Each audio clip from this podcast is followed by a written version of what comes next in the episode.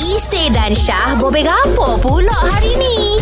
viral satu video di Stiu Terengganu. Okey. Ada seorang hamba Allah ni, dia letak signboard depan rumah dia tandas free.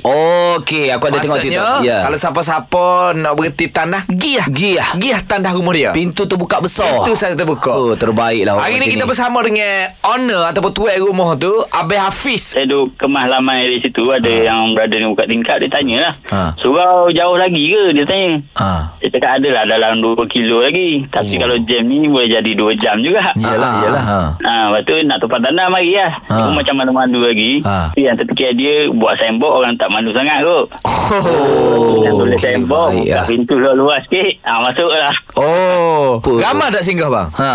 Ada lah dalam 20-30 orang kot. Ah, Oh, ramai. terbaik. Dia silih berganti lah.